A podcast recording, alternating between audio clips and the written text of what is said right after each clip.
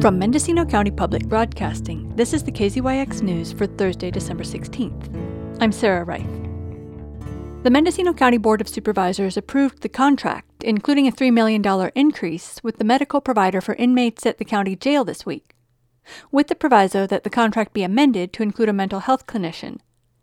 Dr. Jenine Miller, the head of the county's behavioral health department, agreed to work with NaphCare, the provider, on those amendments and report back to the board within 60 days.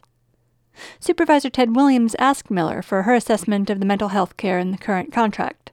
Are we completely in compliance and providing a, sta- a level of care that meets standards? Without a mental health clinician and expanding mental health clinical services in the jail, no, we're not.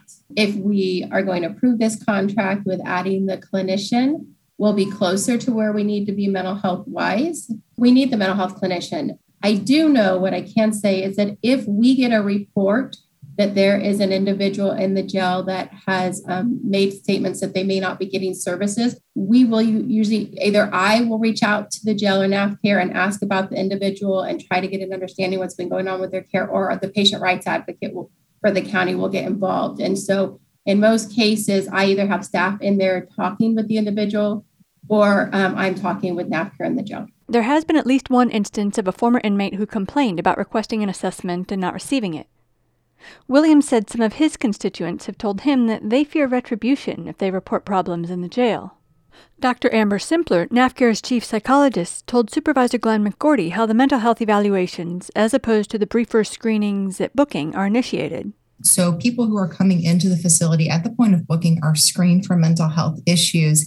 If they flag positive for current symptoms, a history of mental health treatment, any reported um, issues going on right now, then they are automatically scheduled for a follow up with a more thorough mental health evaluation that tends to be a comprehensive evaluation and assessment. And what does that assessment consist of? Primarily, it is a uh, clinical interview, but it also is a records reconciliation. So, when available and we have historical data, we're able to pull that forward. If they've been in the facility before, we're able to look at prior records that are um, retained within our system. If there are public or community records available, that we get a, a released sign that goes as part of the review. We review for medication history um, using a SureScripts program we previously discussed, but I'm happy to talk about again.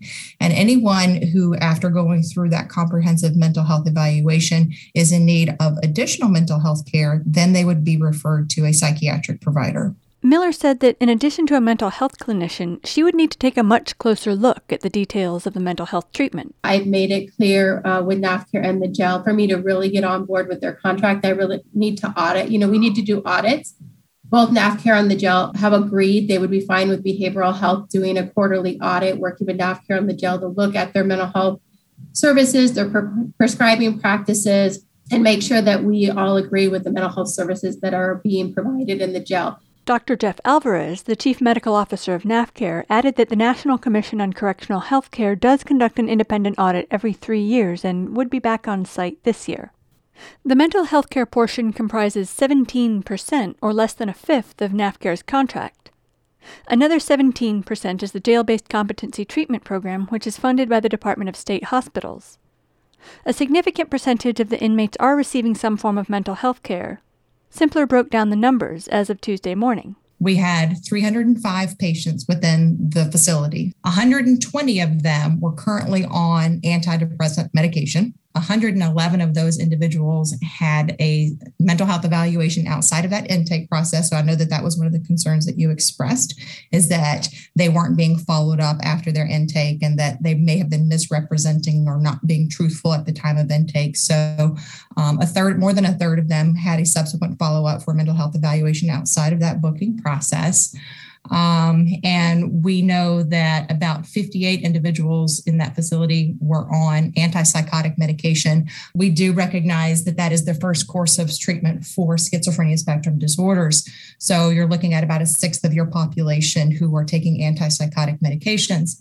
In terms of those who were in segregated housing who presented with mental health concerns, those data show that about 46% of the individuals over the history of our contract who had been in isolated housing um, also had some kind of mental health issue. Williams pressed to find out how many mentally ill inmates are isolated, often without medication.